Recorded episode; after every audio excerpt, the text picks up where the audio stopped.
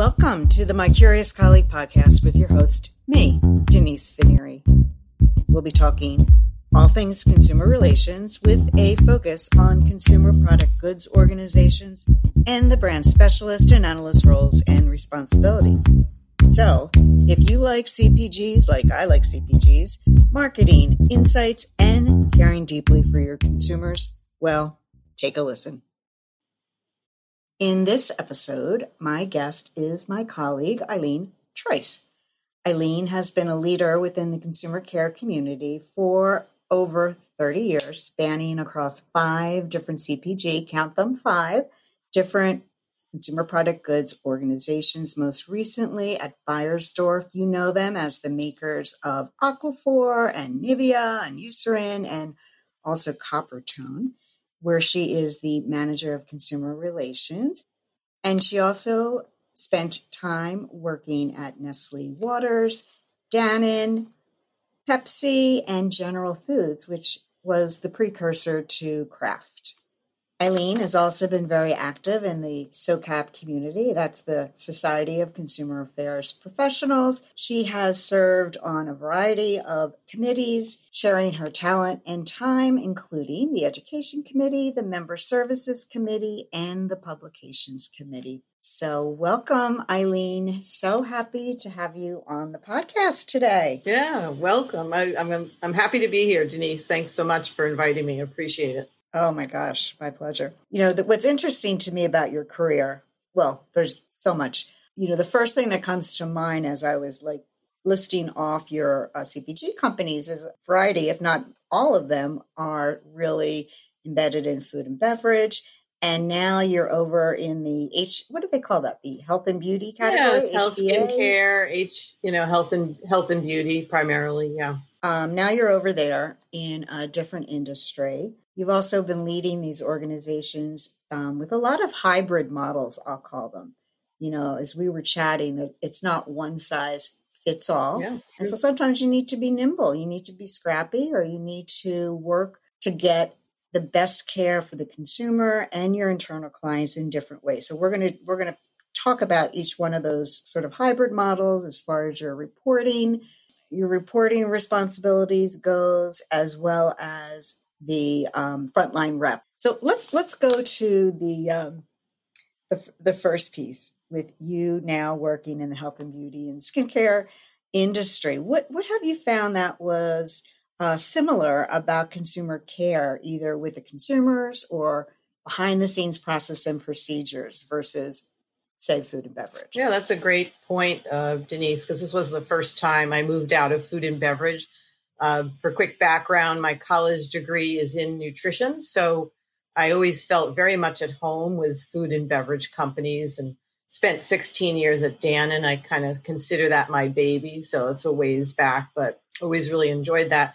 But I think what makes the the transition to skincare very easy is uh, food and beverage and skincare products are both very personal. You know, when you think about it, right? Something's going in your body or on your body.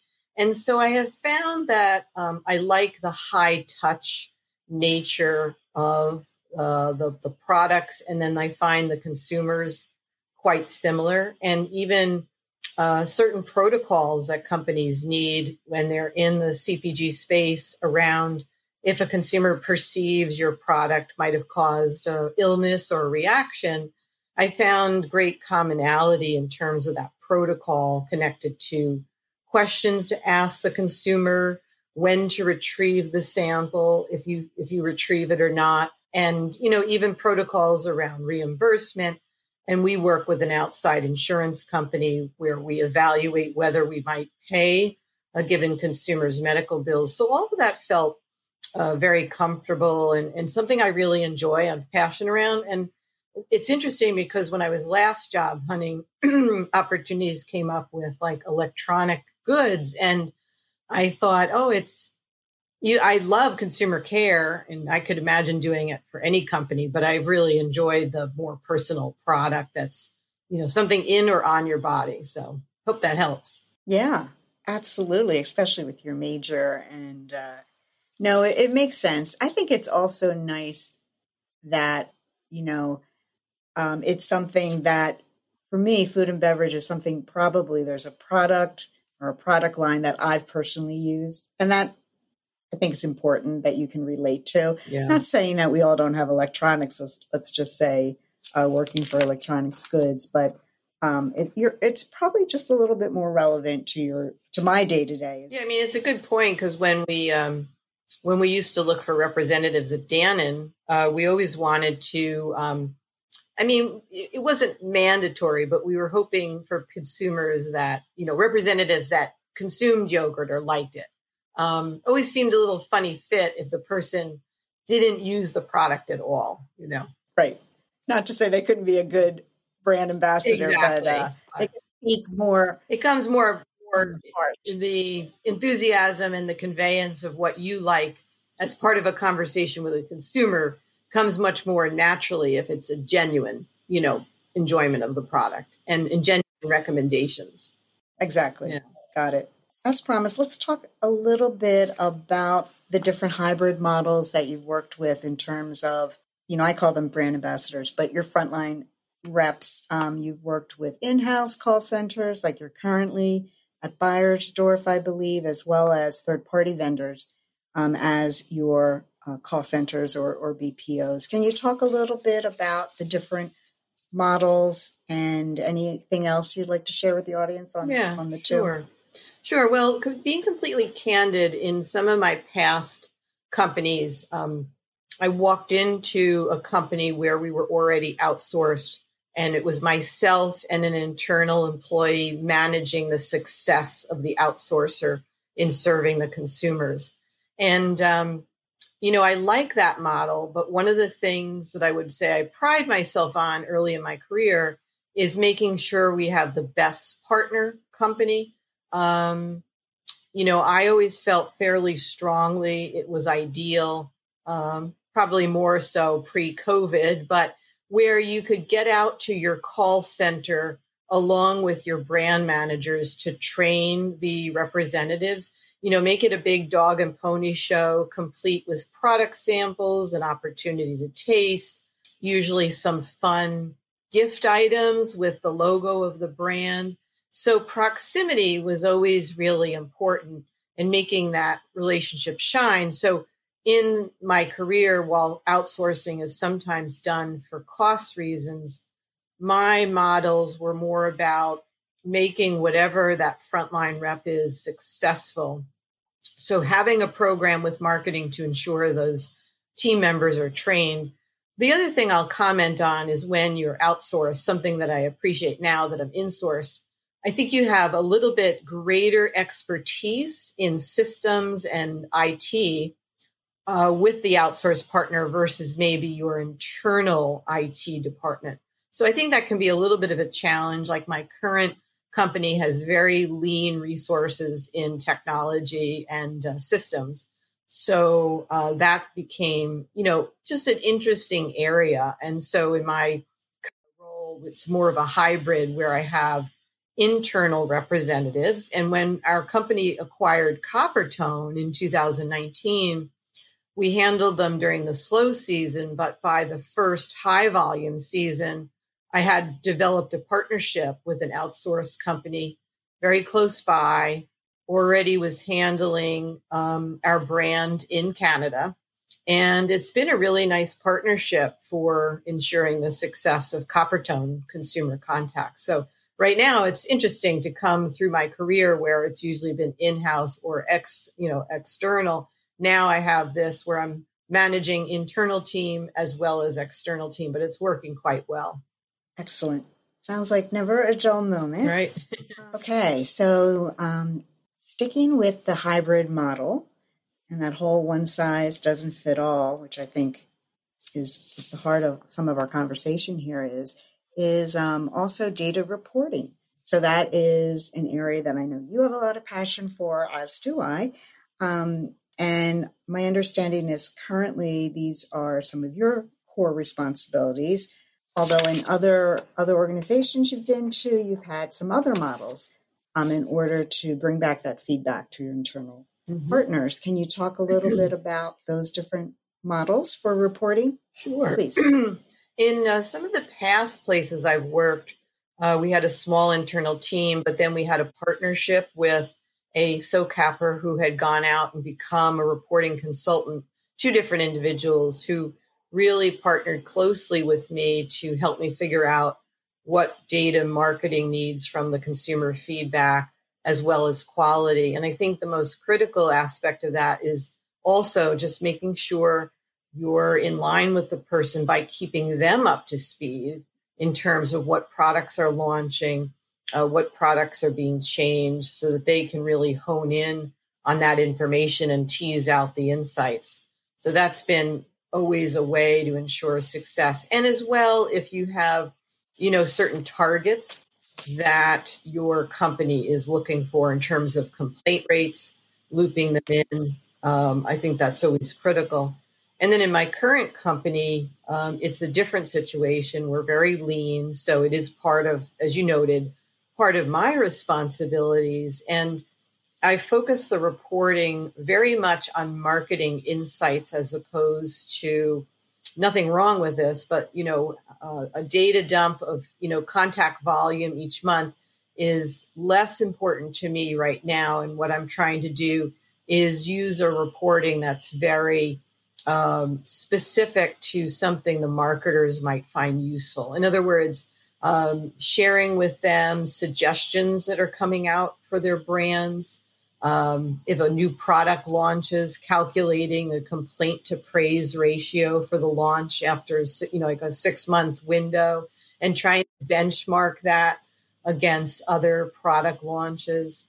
Other times it can just be as simply as sharing good news, like what brand manager doesn't like to hear really nice praise? Like we've uh, we launched a breathable lotion uh, last year, and the the technology behind it makes it a very uh, lightweight lotion. And it's amazing the verbatim comments from consumers and how well we've achieved what the product was supposed to achieve. You know, you have people saying, um, I think I, I might have died and gone to heaven because of your breathable lotion. So things like that, where we really know we've achieved success, is great. Another oh. another thing I've done is something where it's like, what are you hearing about skincare trends in our feedback on our brands? So um, thus far, this approach has worked pretty well. I've gotten good feedback from the brand managers, so we we feel like we're going to continue this approach. It's not to say mm-hmm. we're not benchmarking our complaint categories, but our quality assurance team is doing a very nice job of that, of comparing the complaint levels versus the target and organizing team discussions to fix anything that's trending.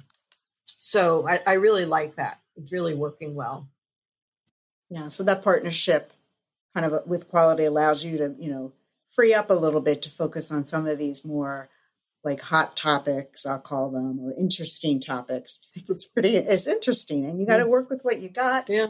Um, and um, you know, it sounds valuable to me. Now, where are these ideas coming from? Is it more like the marketers are saying, "Hey, tell me about this," or is it something you know on your teams at you or your teams and coming up with these yeah great question fascinating topics so i don't think i've mentioned i have an incredibly tenured team at beiersdorf with representatives most of whom have been there and i'm not kidding 17 to 24 years and so i hmm. actually like to pick their brains for you know on a very grassroots level what are you really hearing right now that might be of interest I also report into a really great person who heads marketing research.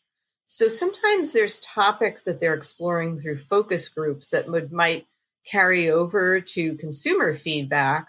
So I'm I'm looking for suggestions from her and her team. And so far, um, between those two, uh, we're we're getting enough content. And as a you know, I I think too, what will happen is there'll be categories that I just repeat. I think it's always useful to look at what suggestions consumers are making. So I did that last year, but I think I'll do that same topic in 2021. Mm-hmm. Interesting. Yeah. And you know, and then you've got, at least if it's anything about like, at least if it's anything like my organizations, you also have marketing, you know, turnover or more rotation to different brands. So it's almost like hey, it's new news to them. Yeah. But um, yeah. So there's always that to think about too. Sure. Um, but mm-hmm. really, I, I, like that approach, and you're and you're working with what you got. Yeah. You're being nimble and novel. I, I feel. Um, actually, that was going to be my next question. What are some of the business questions you get? But it's it's more um, along the lines of you posing the business questions and sending that back to marketing. Which, which but I do ask brand managers to give input, and um, you know, um, there are times where I'm doing a lot of ad hoc reporting as well. So Sure. people will say, Can you run me an extract of packaging complaints on this product line and send it to me monthly? If there's an issue, a hot topic, um, there's usually an issue management team, and I'll run the data as part of that team. So, other uses of the data as well. Okay. Thank you for that. Mm-hmm. Appreciate it. Well, we're getting to the final third, final half here. You're doing great. Um, so we're going to switch uh, switch the gears a little bit here. Um, I call these rapid fire rounds of questions, but my audience knows it's never rapid fire, but it will just be a battery of questions. Um, so here we go. You mentioned which function you report to, which good for you. It's market research um, mm-hmm. because that does kind of help support. Um, you know that sort of that reporting piece um, that you had just chatted with us about. How many contacts a year do you support? Round figures. Yeah, we're on the smaller side, about 41,000. Mm-hmm. Okay, we covered the insource or outsource. Uh, okay, how many frontline reps do you have on your team? Yep. We have uh, five individuals internally. Two of them are senior reps, but they are on the phone still, even though they're senior reps. But I try and pull them off more regularly for meetings and other uh, activities. And then three regular representatives. And then at our outsourcer, depending on the season, because you might imagine uh, Coppertone being a sunscreen, uh, the high volume is concentrated in the summer. Although there are some other spikes for cruises and when people travel in January. But you know, with COVID, some of that's all whack. Mm. But we'll any we'll have any from two to four representatives, and it's a blended team across the U.S. and Canada at the outsourcer. Um, and this idea of training and visiting with that team is a little bit out of whack because of COVID. But we try and keep them sure. in the loop, send them product samples still. That's just not that same in person touch that I enjoyed so much in the past. Yeah, just building on that. It's nice when you've got, you know, sort of ambient products like skincare that doesn't need refrigeration or freezing. True. Uh, True. That you can send that yeah. send that along regardless of the situation at, at minimal cost, yeah. I guess.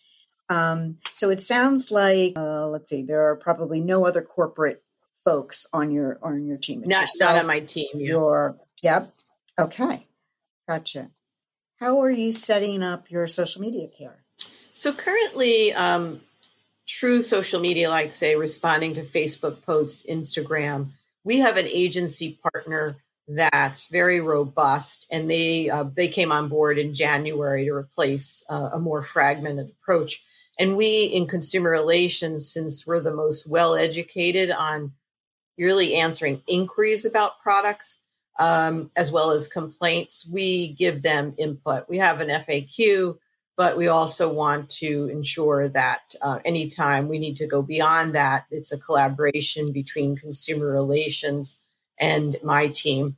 And then, in addition to things like Facebook, my team is very active in responding to low star ratings. So we do just one and two star currently because of workload. And we do, um, I don't know if you're familiar with this, but Ask Amazon, Ask Target, Ask Walmart. So we're responding to the brand questions that come in through those channels.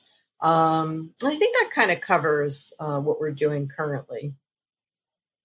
Okay.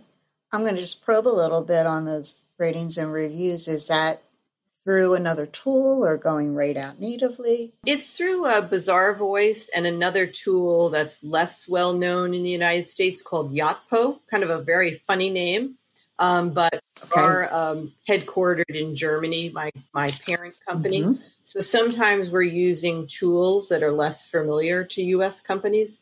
Um, so we have implemented Yotpo for for Coppertone, um, but mm-hmm. functions mm-hmm. similarly to Bizarre Bazaarvoice.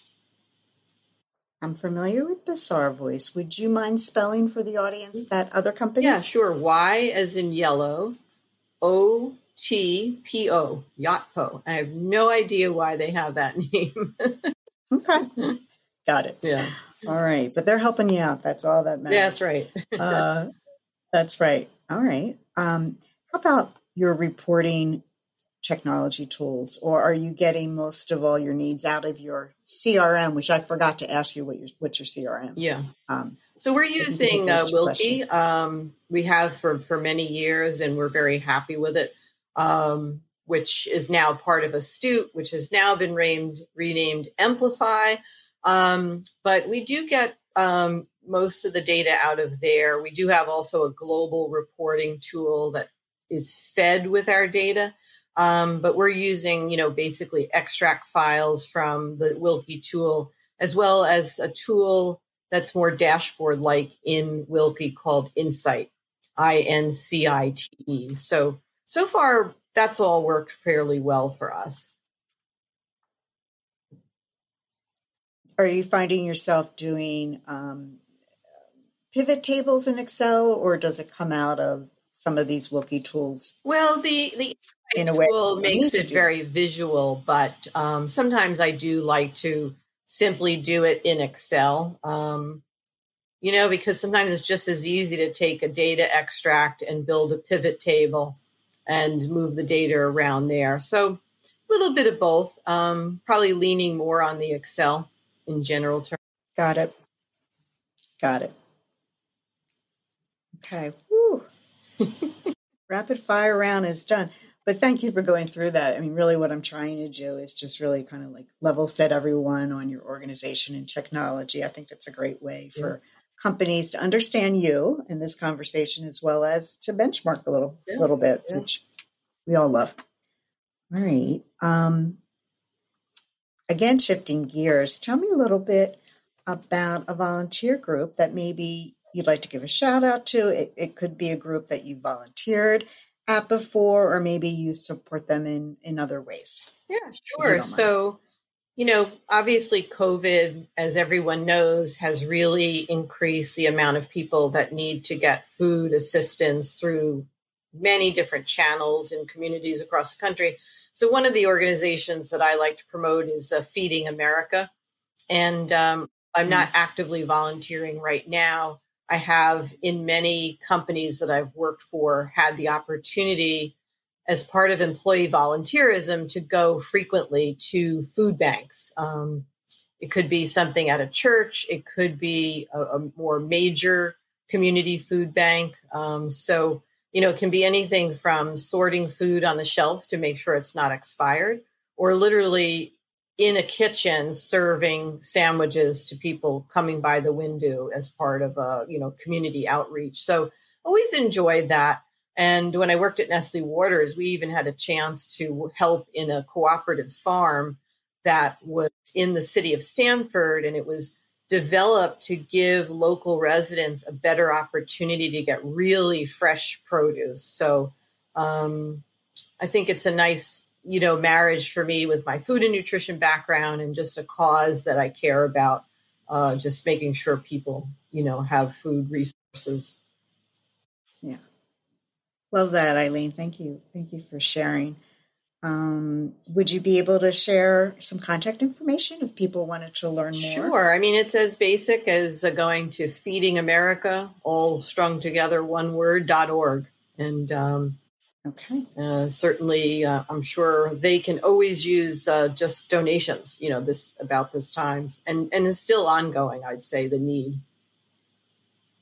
Oh, absolutely. Yeah actually, I know you got to get back to to your to your life over here, and I really appreciate you taking the time um, to chat with me. Thanks again, Eileen.